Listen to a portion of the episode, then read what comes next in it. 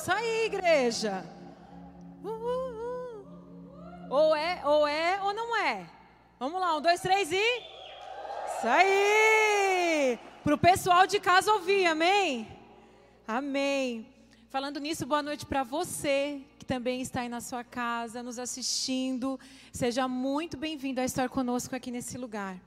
Eu sei que tem pessoas que que gostariam de estar aqui, mas creio que o Senhor, aí onde você estiver, você vai ser tocado também pelo Senhor em nome de Jesus. Vocês estão felizes de estar na casa do Pai? E não sei vocês, mas eu fico tão feliz. Né? Eu sou o versículo do salmista, alegrei-me quando me disseram vamos à casa do Senhor. Aqui é o meu lugar de alegria. E falando em alegria, o tema da minha ministração nessa noite é como se livrar da preocupação. Dessa bendita palavra que rouba a nossa paz, que rouba a nossa alegria. Como se livrar da preocupação? Nesse último domingo de conquista, eu quero ministrar o coração de vocês sobre a paz sobre viver a paz, que a Bíblia fala que é aquela paz que excede todo entendimento que só o Espírito Santo de Deus ele pode nos dar. João 14, 27, Jesus faz, fala assim: Deixo-vos, deixa eu ler aqui porque o meu tá. Deixo-vos a paz, a minha paz vos dou. Não vou-la dou como o mundo a dá. Jesus está dizendo que a paz dele é diferente da paz do mundo. Não permitais que vosso coração se preocupe, nem vos deixeis amedrontar.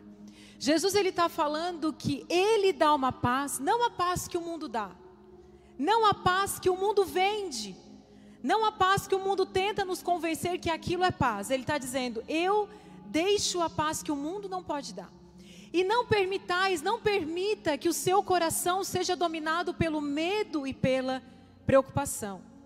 Jesus também fala isso em Mateus 6, 25.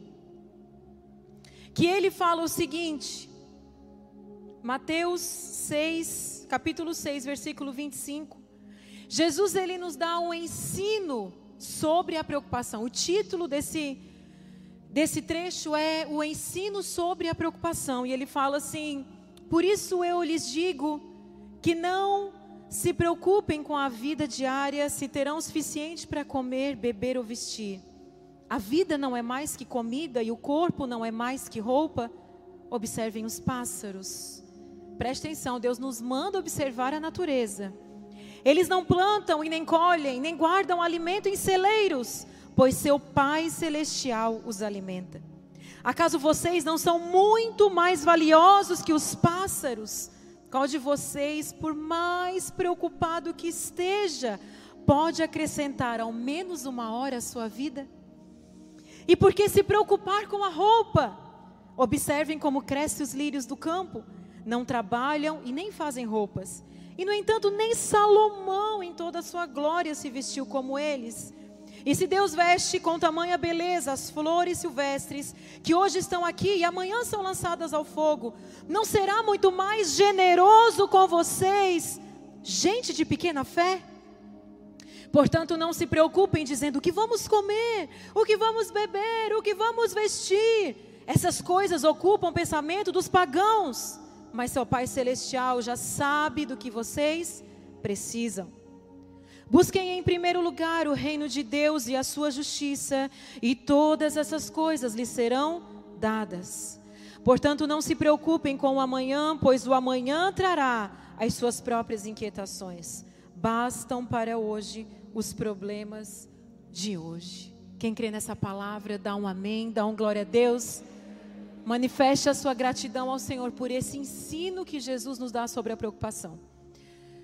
Deus nos fez, né? Deus nos criou, Ele sabe das nossas inquietações. O Senhor já conhece o coração do homem, Ele conhece aonde o nosso coração desequilibra, o ponto em que nós sofremos, em que choramos, em que nos preocupamos, geramos aí ansiedade, estresse. E muitos de nós temos passado os nossos dias assim, em busca de uma paz que o mundo dá, que não o Senhor. Então a gente vê que o mundo, ele de fato, ele vem de uma paz que não é a paz que é a do Senhor. A gente vê nesse texto que lá no final ele fala de uma paz. E eu vou chegar até lá. O mundo ele vende, o mundo do marketing, né, de propaganda. E eu sou formada em design de moda, estudei no mercado de moda durante um tempo, então eu sei o que é vender um produto gerando uma necessidade no coração. Então, muitas necessidades que são geradas no seu coração é simplesmente para o consumo. Inclusive você anda angustiado e triste na sua vida e de repente você liga a TV e passa aquela mulher tomando um banho com aquele sabonete e passa uma sensação de paz e tranquilidade numa banheira de leite com rosas e você diz: "Quando eu estiver com esse sabonete eu terei essa paz". E de repente você vai para uma próxima propaganda e tem óleos de lavanda que você pinga no seu travesseiro e você terá uma noite de paz. Nós achamos que a paz é quando eu conseguir ir nas Ilhas Maldivas e dormir naquela cabana lá dentro da água que todo mundo quer, todo mundo quer. Eu também. Quem sabe o Senhor me permite e me dê esse presente. Eu sei que a paz é Ele, é só para descansar mesmo. E nós acabamos olhando para lugares e coisas e colocamos a expectativa da nossa paz nisso, em coisas, em aromas, em perfumes. E nós achamos que seremos felizes quando comprarmos aquela geladeira que a minha vizinha acabou de comprar e eu estou chorando e molhando o meu travesseiro porque eu não tenho e ela tem. E eu também mereci. E vivemos os nossos dias pré-ocupados, tristes, ansiosos, estressados. Uma também da expectativa da paz que o mundo acha é quando economicamente você estiver estável, ou quando o mundo economicamente estiver estável, todo mundo acha que se o mundo estivesse economicamente estável, ele teria paz. Mas não. Se você estudar sobre o suicídio, você vai ver que a classe que mais o índice de suicídio é na classe média, na classe média alta.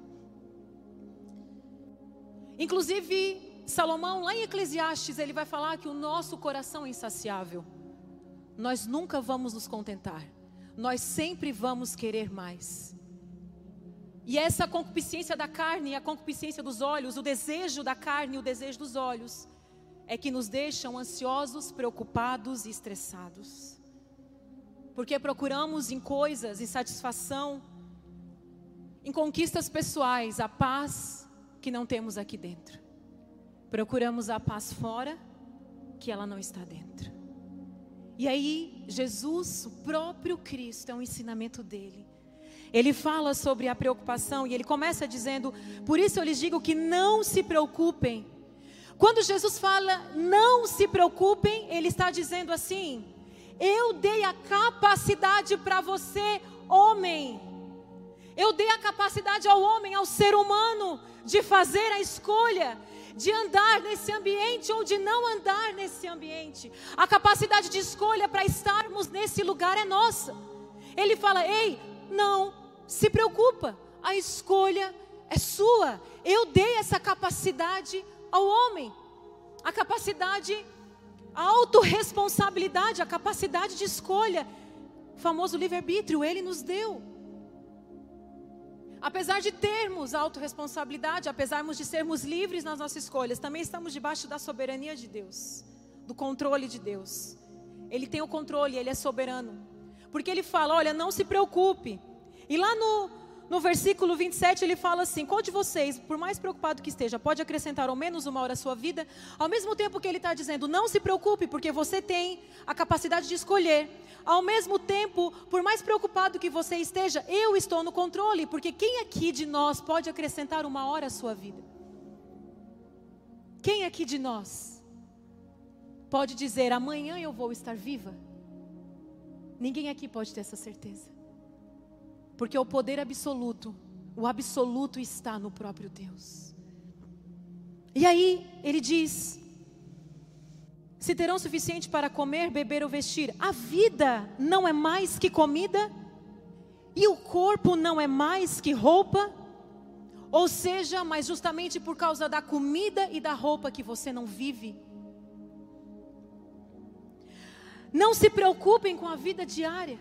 E é justamente a vida diária que mais nos consome. E aí ele diz: preocupação, vamos ver o que é preocupação antes de eu continuar. Preocupação quer dizer uma preocupação, uma antecipação.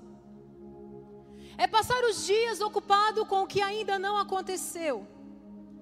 Você fica pré-ocupado, ao invés de estar ocupado, produzindo, gerando vida. Ao invés de estar ocupado vivendo o propósito que Deus estabeleceu para a sua vida, você está pré-ocupado. E quando você vive preocupado, você vive na antecipação dos tempos, o que, que acontece? A preocupação ocupa espaços na sua mente, roubando a sua energia. Daí você está sempre cansado. Pessoa que está sempre desanimada, porque você está sempre preocupado, você está ocupando a sua vida, você está ocupando a sua mente, você está ocupando o seu coração com antecipação do futuro rouba a sua energia, rouba a sua paz, rouba a sua criatividade, rouba a sua produtividade. Pessoas preocupadas não vivem o que Deus estabeleceu para a sua vida. Porque você está ocupando a sua mente com coisas que o Senhor não mandou você se ocupar. Com o dia de amanhã. A preocupação ela gera duas coisas, ansiedade e medo, porque a preocupação é uma projeção negativa do futuro. Eu não vou conseguir. Eu tenho um boleto, mas eu não vou conseguir pagar. Eu tenho uma conta, mas eu não sei o que. Mas eu vou, estou recebendo um diagnóstico e quando esse diagnóstico chegar eu vou morrer. Nós ficamos o tempo inteiro gerando uma expectativa, uma projeção negativa do futuro. E essa projeção negativa do nosso futuro, ela rouba o nosso presente, por ela nós não vivemos o hoje. O amanhã não nos pertence, mas o hoje é um presente de Deus para nós. O aqui e o agora. Há quatro anos atrás eu tive uma gravidez e eu fui no médico. E quando eu fui fazer o exame, o médico disse: Cris, eu tenho uma notícia boa e uma notícia ruim. E aí, diante daquela notícia que ele me deu, ele falou assim: volte daqui 15 dias. Eu sei o que é estar diante de um diagnóstico ruim. E o médico falar para você: espere 15 dias, porque você vai voltar e fazer um exame. E aí nós vamos falar o que, que você tem. Eu sei o que é ter sentimento de morte. O que é achar que vai morrer, o que é ter um sentimento que não vai, o que, que vai ser? Meu Deus, eu chorei 15 dias, mas ao invés de eu chorar 15 dias jogada numa cama, eu chorei 15 dias aos pés do Senhor. Falando, Senhor, guarda a minha casa, guarda os meus filhos. E eu lembro que lá em casa tem, tinha um passaprato assim que separava a cozinha, e muitas vezes eu apoiava a minha barriga nesse passaprato Cozinha é o lugar da mulher, né? Eu não sei as mulheres aqui, mas é o lugar que eu mais oro é quando estou lavando a louça, fazendo comida, as coisas, né? E eu botava a minha barriga nesse passaprato e eu falava assim: Senhor, se eu morrer, eu sei que eu estou salva. E essa expectativa, essa é a certeza que eu tenho, que eu estou salva. Mas eu sei o que é viver na expectativa de um diagnóstico. Nós não sabemos esperar. Nós não sabemos esperar, nós não fomos feitos para esperar. Principalmente a geração do miojo, do micro-ondas, né? Que é tudo três minutos. Mas tem horas que o Senhor vai falar para você: espere. Porque a aprovação, ela gera perseverança. E a perseverança, ela gera maturidade. E você vai ter que andar em lugares que a palavra para você é esperar. Só que esse, esse esperar vai gerar uma maturidade que você só vai encontrar nesse lugar. Mas não espere perdendo noite de sono. Não espere mexendo no seu apetite, comendo demais, comendo de menos, espere no Senhor. E Ele fala: não se preocupe, porque o controle da tua vida é meu. E quando você começa a ter uma mente direcionada pela sua preocupação, eu coloquei uma foto e se não sei quem está na câmera puder botar também ali, quando nós vivemos na preocupação, na ansiedade, no medo, nesse lugar Acontece isso aqui com a nossa mente. A preocupação, ela começa a condicionar a nossa vida. Então você não é mais condicionado pelo que Deus chamou você para fazer. Você começa a ser condicionado pela sua preocupação. Você começa a condicionar as suas decisões pelas suas preocupações. O excesso de preocupação com o futuro, o excesso de preocupação com o que vai acontecer comigo, o excesso de preocupação na minha velhice, o excesso de preocupação com a, com a minha família, o excesso de preocupação com os filhos, o excesso de preocupação vai fazer com que ele começa a condicionar a sua vida. Então você começa a ser uma pessoa que perde o prazer do aqui e agora. Você começa a perder o prazer da vida, que foi o que o Senhor te deu hoje. A preocupação começa a seguir você. E por isso que nós temos tantas pessoas, tantas pessoas tristes, amarguradas, mal-humoradas, cansativas. Pessoas, qual foi aquela palavra que eu usei hoje de manhã? Insuportáveis. Sabe?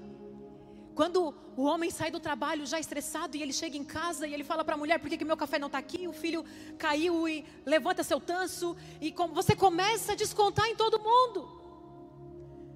Você é estressado. Você é insuportável. Porque quem condiciona você são as suas preocupações. Todo mundo tem medo de falar com você. Ninguém pode errar do seu lado. Porque você é condicionado pelo seu estresse, pelos seus medos. Vou dar uma palavra para você que Provérbios fala: que o coração alegre formoseia o rosto, que o sorriso é remédio para o corpo, sorrir libera hormônio, sorrir muda o nosso humor, irmãos. Cristão carrancudo não combina. O crente foi, foi feito para rir e para rir. O crente foi feito para chegar em casa, rir com a mulher. Ele está no olho do furacão. Eu falei que esses dias eu estava vendo uma reportagem que quando eu nunca é, estive no furacão, espero nunca estar. Mas quando você está no furacão, você vai ver o estudo que existe uma coisa chamada olho do furacão. Que o furacão está tudo ao redor. Tá, é carro, é casa, está tudo rodando ao redor do furacão. Mas existe o olho do furacão, que é uma paz, dizem que é uma plenitude naquele lugar. O crente tem que viver assim, ele pode estar no olho do furacão, mas ele está vivendo a paz que excede todo entendimento que quem tem o Espírito Santo vive, é o que a Bíblia promete. E tem coisas que não estão dando certo, mas aquele que vive por fé e não por vista, vive nesse lugar. Que é o que fala em 2 Coríntios 5,17, porque vivemos pela fé e não pelo que vemos. Porque se a gente viver pelo que vê, a gente vai viver estressado, preocupado, ansioso. Mas o cristão foi feito para viver por fé. Ele foi feito para ver aquilo que os olhos não estão vendo. Você pode estar hoje num lugar que os seus olhos não estão vendo, mas a fé está vendo. E é nesse lugar que nós temos que viver no olho do furacão. E você vai começar a sorrir. Você vai ser feliz. As pessoas vão ter prazer de conversar, de conviver com você, porque pessoas preocupadas, pessoas ansiosas, pessoas medrosas, elas só reclamam, elas só murmuram, elas só vê as coisas que estão dando errado e não são gratas pelas que estão dando certo. Ou você dá um amém junto comigo? Amém, glória a Deus, obrigada. Às vezes é tenso, né? Mas é isso. O crente era para ser aquele que todo mundo quer estar tá perto. Porque flui uma graça dele que só a fé, que é só o Espírito Santo que pode dar. Mas o crente está vivendo muitas vezes condicionado pela preocupação e Jesus está falando: não se preocupe, não se preocupe, Jesus está falando. Todo mundo sorri debaixo da máscara aí para mim. Não vai doer, o dente não vai cair e a bochecha não vai paralisar. A gente tem uma tendência para murmurar muito mais, para agradecer. Eu quero dizer para você, se você tivesse um coração de fato grato, você seria tão generoso que a sua generosidade ela seria constrangedora. Quando eu estou falando de generosidade, é ser grato às pessoas que estão contigo, às pessoas que te ajudam. Ser grato é lavar uma louça para a mulher, que tem marido que se lavar a moça para a mulher, nem lava porque ela vai desmaiar. É uma generosidade que ultrapassa aquilo que você faz comumente, que você faz normalmente.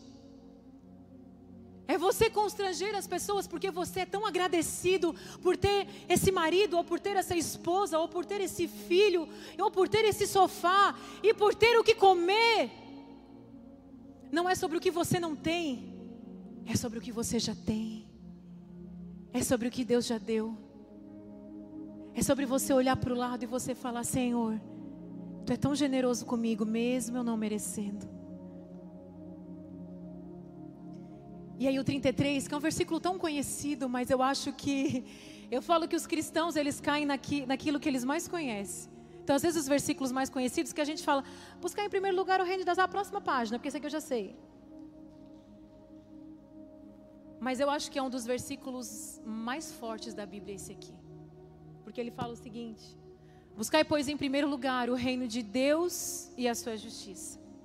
Aí ele fala assim: todas essas coisas que estão escritas aqui em cima, que eu já citei, que é para você não se preocupar, que eu já citei, para você não se preocupar com que a vez de comer, com que a vez de com vestir, com a vez de beber, para você não se preocupar com essas coisas que estão aqui em cima, porque essas coisas aqui, calma, vai ser acrescentado, eu vou te dar.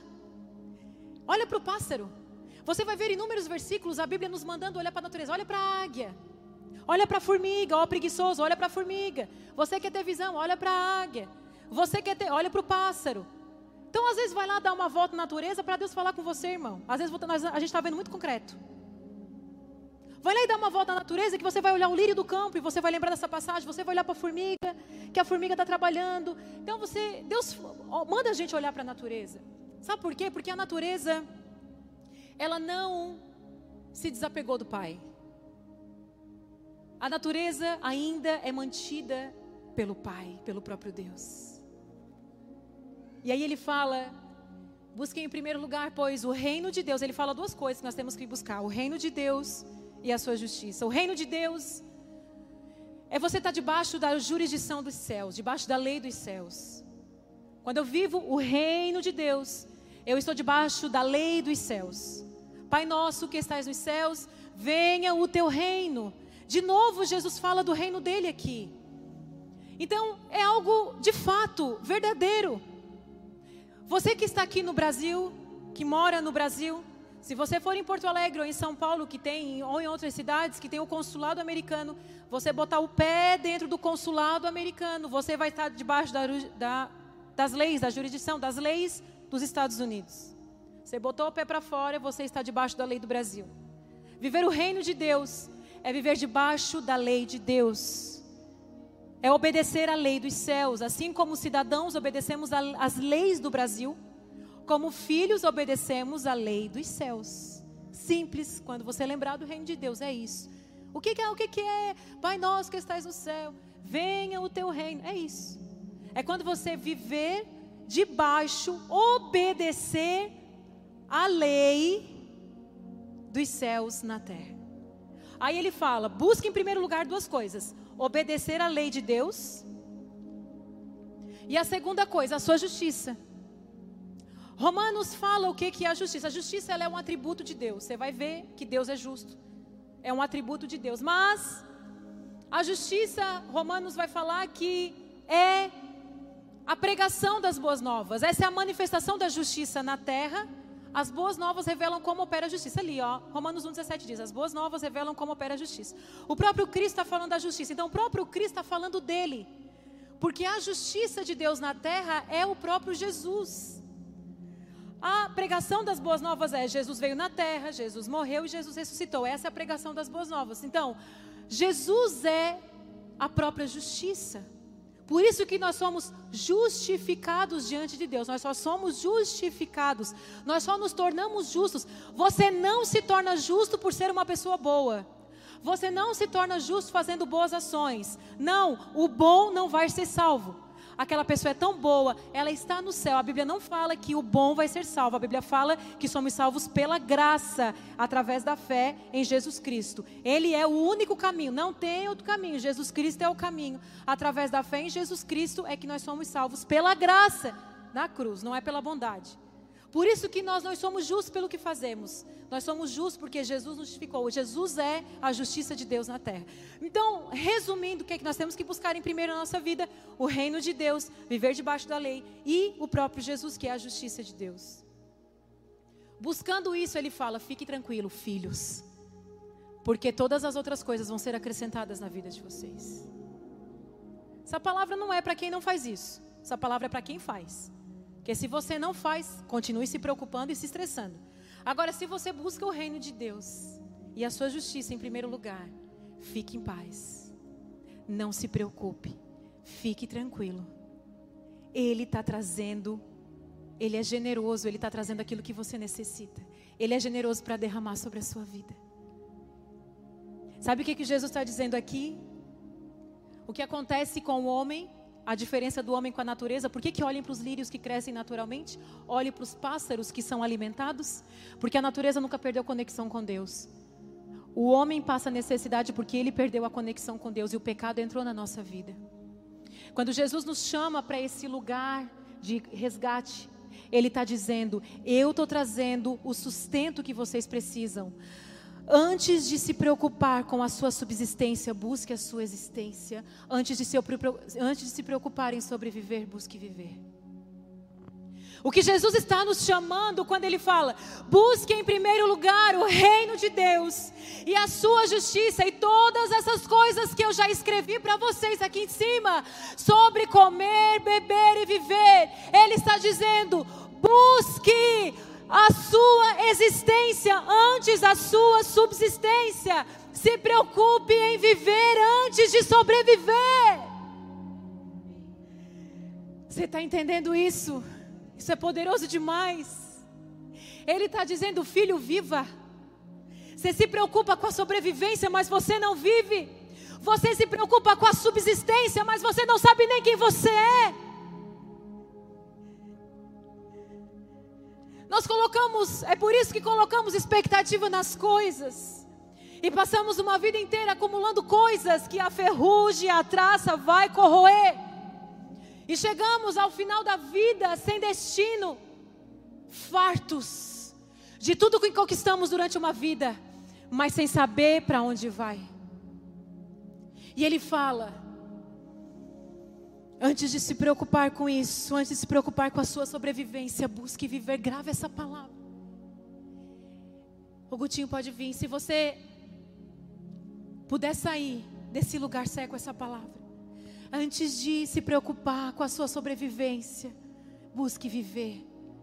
O Senhor está te chamando à vida nesse dia, filhos. Sabe por que, que tem filhos que têm medo de servir ao Senhor? Tem filhos que têm medo de assumir responsabilidade na casa do pai, tem medo de assumir o chamado, tem medo de ser líder, porque você está preocupado com as coisas dessa terra. Você está ocupado preocupado com as coisas dessa terra. O Senhor te chama a viver com Ele.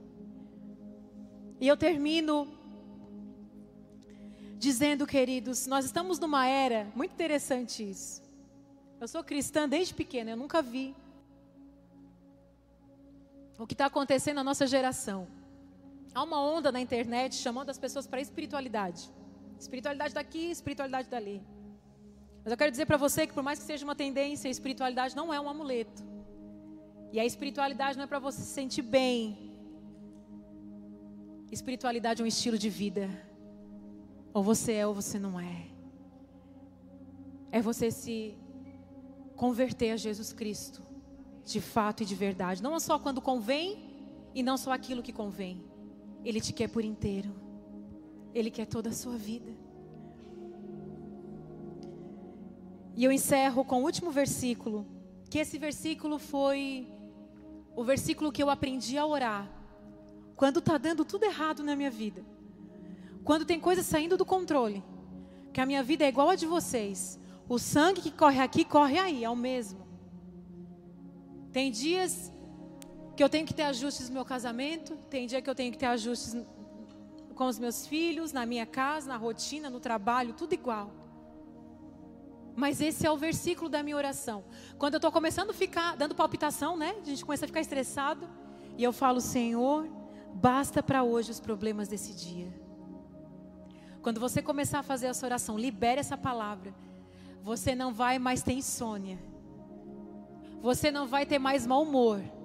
Porque basta para hoje o problema desse dia. Está passando um problema hoje? Vive o problema hoje supera o problema hoje. Amanhã a Deus pertence. Coisa de vó, né? Calma, filha, amanhã Deus pertence. É isso aí. Amanhã Deus pertence. Basta para hoje. Às vezes a gente está com alguma coisa para resolver, mas eu vou viver os meus dias, eu vou aproveitar o meu tempo com os meus filhos, eu vou aproveitar meu tempo com meu marido, eu vou sair para tomar um café com os meus amigos, eu vou aproveitar o dia. E não se preocupar é de, não é igual a irresponsabilidade. Eu estou falando sobre ter fé. Sobre você não passar o seu dia desesperado. Você já passou o seu dia bem desesperado e quando o problema chegou para ser resolvido, ele foi menor do que você fez na sua cabeça? Já aconteceu isso? Ou só comigo, gente? Você fez uma novela mexicana na sua cabeça. Sim ou não? O problema era um gigante.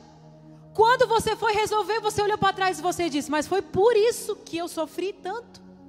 E aí Jesus, pois é, eu já falei, não se preocupe. É isso que acontece. Basta para hoje o problema desse dia. Portanto, não se preocupem de novo com o amanhã, pois o amanhã trará suas próprias inquietações. Jesus está falando, amanhã pode ter problema. Não estou dizendo que não vai ter. Amanhã você vai ter outras inquietações. Mas ok, viva hoje. Aproveite o que você tem hoje. Sente e desfrute com aquilo que Deus te deu e com as pessoas que Deus te deu. E sorria e seja feliz e viva a vida que o Senhor planejou para você. Você é filho. Ao invés de buscar em tantos lugares resolver aquilo que está aqui dentro, busque em primeiro lugar o reino de Deus e a sua justiça, e todas as outras coisas vão ser acrescentadas. Coloque de pé nessa noite, em nome de Jesus. Há uma unção desde que começou esse culto. Há uma doce presença do Espírito. Eu ainda mandei uma mensagem antes para Amanda. Há uma doce presença do Espírito. Já estava de manhã. E está mais ainda aqui nessa noite. Eu quero que você esteja na presença do Senhor, porque nesse mês de conquista, eu quero que você conquiste a paz, a tranquilidade. Eu vou ouvir pessoas aqui que vão voltar a sorrir, a ser feliz, a ter bom humor. A mulher vai chegar e vai dizer: Meu Deus, se converteu, graças a Deus, depois de 25 anos na igreja. Ele está sorrindo. Tem mulheres que vão chegar em casa que o marido vai dizer: Meu Deus, as rugas até sumiram, não precisa mais de botox. O Senhor está trazendo uma paz e uma alegria ao seu coração e dizendo para você: ei, tire essa ansiedade do seu coração, tire esse excesso. É como se você tivesse uma mochila tão pesada. E essa mochila está trazendo dor para você, para o seu corpo, para suas costas, para sua cabeça. E Deus está dizendo: Eu quero tirar essa mochila. E eu é que vou levar esse fardo junto com você. Há uma unção de Deus de resgate, de acolhimento dizendo para você: quando você não pode, eu posso. Quando você não pode, eu posso, diz o Senhor, descansa em mim. O Leco ainda leu, né, sobre os pastos verdejantes. Às vezes eu estou assim, Senhor, eu quero descansar nesse pasto aí que o Senhor fala, que é o pasto verdejante. Eu quero estar nesse lugar. Eu quero que a minha mente esteja nesse lugar, nesse lugar de descanso nesse lugar de proteção, de estar debaixo das asas do Pai. Porque aqueles que vivem pela fé não vivem por vista, não vivem não vive por aquilo que vê. O Senhor está transformando seu coração. Tem gente aqui que confia demais em si. Uns confiam em cavalos, outros confiam na força de suas mãos, mas eu confio em Ti, Senhor. Não é sobre a nossa força, queridos, não é sobre a nossa capacidade. Não é só como quando é, o quanto você é letrado, o quanto você é estudado, o quanto de dinheiro você tem na conta, não é sobre isso. O Senhor está dizendo assim para você: eu te dou. Se eu quiser te dar, eu te dou. Se eu quiser tirar, eu tiro. Sabe tudo que eu tenho? Quando você tem esse pensamento, você não tem nem problema em dar. Sabe, às vezes eu dou coisa para as pessoas que é meu, quer levar, leva. Porque foi o Senhor que me deu, e se Ele quiser me dar de novo, Ele vai me dar de novo. Quando você sabe que não é sobre o que a sua mão conquista, você é generoso com as pessoas que estão ao seu redor.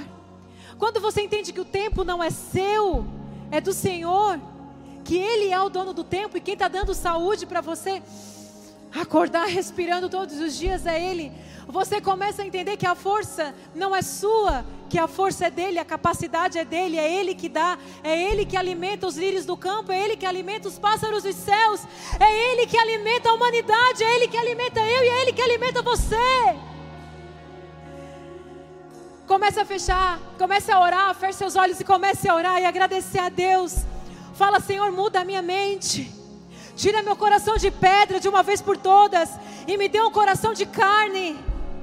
O nosso coração é muito endurecido para entender as coisas celestiais. Mas nessa noite eu sei que o Senhor está derramando revelação. Revelação. Tem filhos aqui que estão recebendo revelação para você que está aí na sua casa. Você está orando e você está buscando ao Senhor. Você que está aí me ouvindo na sua televisão, a resposta chegou hoje para você, nessa noite. Você que está passando alguma dificuldade, agradeça, porque essa dificuldade mudou o seu olhar, essa dificuldade mudou a sua mentalidade, essa dificuldade te fez olhar para Deus como você nunca olhou. Então, tem dificuldades que Deus está nos provando, provando a nossa fé, e nós seremos aproximadas do Pai. É isso envolto em tua presença. Cante ao Senhor, há uma unção de resgate, o Senhor está te resgatando. é Tem pessoas aqui que estão encontrando o Senhor pela primeira vez. Em a Aleluia. santidade, aqui quero ficar. Aleluia. Você pode sentir essa música. Sinta essa não música. vim atrás de bênçãos. Jesus, não deves nada para mim. Derrame seu coração. Mais do que Aleluia. Só quero a ti. Aleluia, Senhor. Derramamos nosso coração na tua presença. Lamento por viver indiferente. Lamento Sim, Senhor. por não cantar de coração.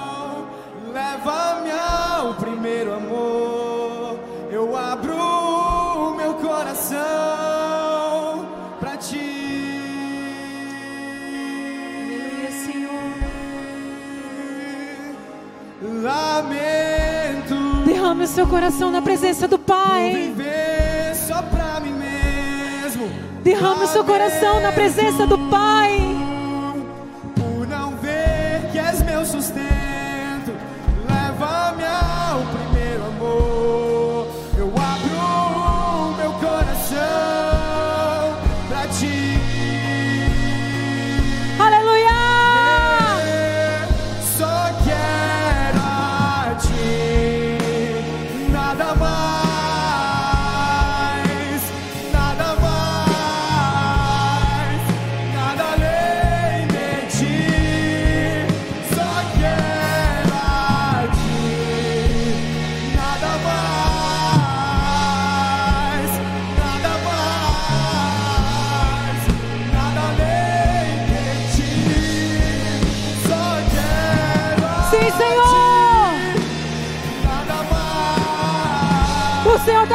Resgatando nessa noite.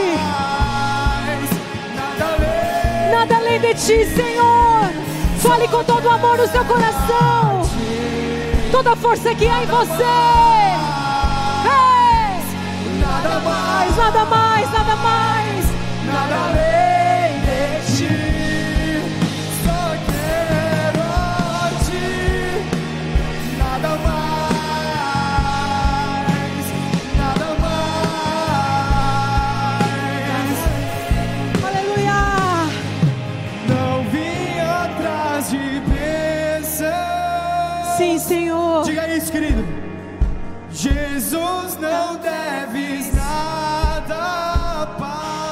Ele já deu tudo, Ele já fez tudo por nós. Mais do que tu podes fazer, só quero a ti. Aleluia, Senhor. Lamento por viver indiferente. Que haja uma unção de gratidão Lamento. no seu coração. Que você comece a ser grato. Que da sua boca não saia mais murmuração e reclamação. O Senhor está mudando a sua mentalidade nessa noite. O Senhor está trazendo à sua memória coisas das quais você deve ser grato. Pessoas que te ajudaram na caminhada. Pessoas que moram com você. Oh Espírito Santo de Deus, eu quero falar algo para vocês aqui. Tem pessoas que quebraram relacionamentos, estão feridos, magoados. E o Senhor está trazendo pessoas aqui que você tem que se reconciliar. E você fala assim: um dia eu vou falar com aquela pessoa. Um dia eu vou falar com aquela pessoa. E Deus está dizendo: é amanhã, hoje, se você puder. Uma vez eu estava num culto. E eu estava muito ferida com uma amiga, muito, muito, não queria mais falar e não falava mais. E num culto eu fui tão quebrantada pelo Senhor, quando acabou o culto, eu liguei para essa minha amiga. E eu disse: Por favor, eu preciso falar contigo, é agora. Porque eu não quero mais carregar isso no meu coração, é agora. E ela disse: Cris, eu não estou perto da tua casa. Eu disse: Então amanhã me recebe na tua casa. Ela disse: Vem. E ali eu me reconciliei com essa pessoa. Mas naquele momento eu disse: Senhor, é hoje que eu encerro essa dor no meu coração, queridos. Tem dores no nosso coração que é com decisão, porque o Senhor já falou: libera isso. Você tem sentido dores no corpo, você tem tido insônia, você tem sofrido por feridas, por palavras que você tem carregado no seu coração. Tem familiares que não se falam, irmãos que não se falam filho que não fala com o pai. E o Senhor está dizendo: hoje é noite de reconciliação. Mesmo que a pessoa não queira mais falar com você, mas dê o um passo de fé. E não viva mais os seus dias gerando essa preocupação, essa ansiedade, esse estresse, por palavras de mágoas, de pessoas que fizeram coisas contra você. E esteja nesse lugar livre de todo peso. Entregue a mochila do fardo para o Senhor. Entregue a mochila de todo fardo para o Senhor nessa noite. Aleluia. Nada mais. Nada mais. Nada mais.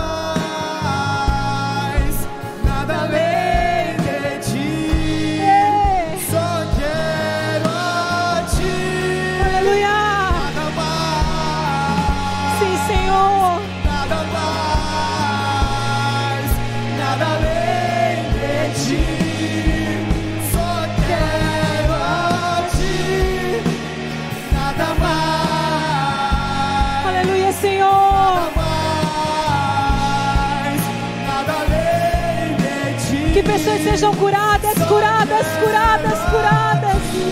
Libertas. Nada mais, Oh, Senhor. nada mais. Esse é o lugar, esse é o seu lugar. Esse é o seu lugar.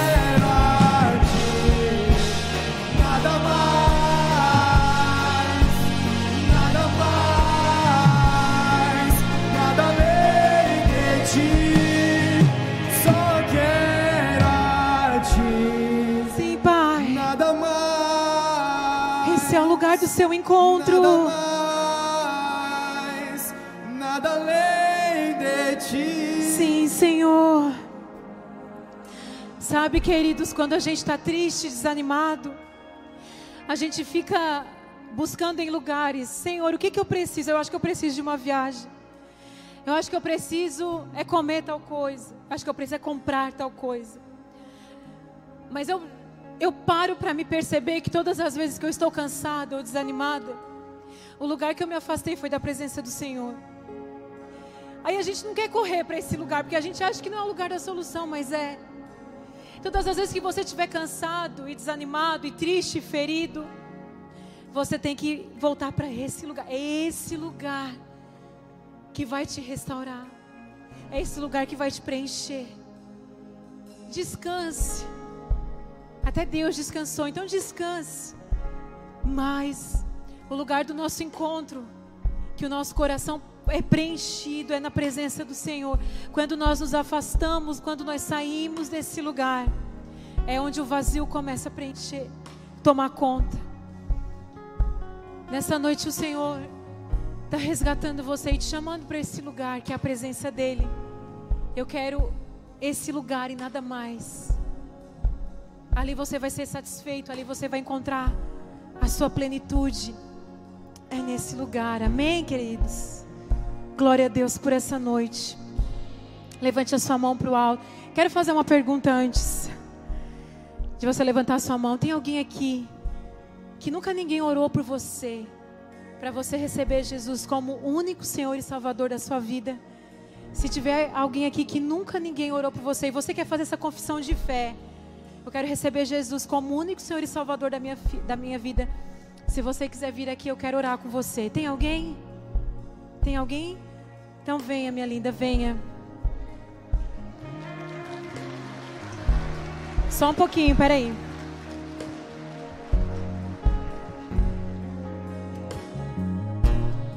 Nada além de ti,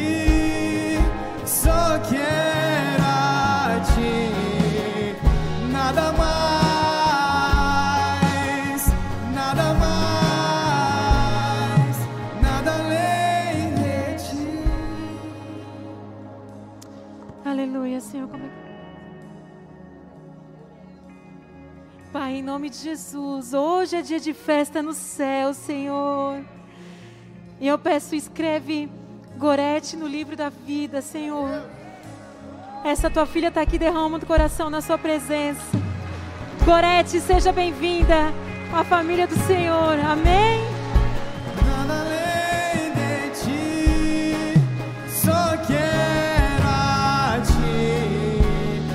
Nada mais, nada mais. Nada além. Pega as suas mãos, igreja. Aleluia!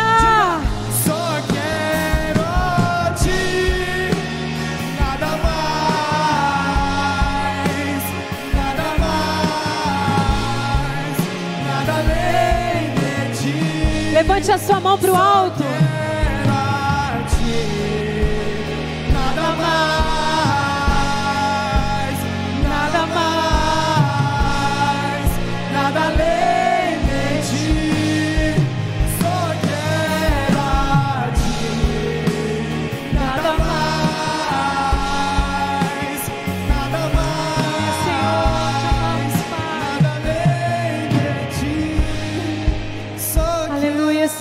Oro pelos teus filhos, eu oro pela tua igreja. Traga, Senhor, o sustento necessário para os teus filhos. Em nome de Jesus, Senhor, derrame a tua paz sobre cada filho amado. Eu oro aqui, Senhor, para que cada um tenha uma semana rica e abençoada na presença do Pai. Estão todos despedidos em nome de Jesus. Quem crê diz amém. Glória a Deus.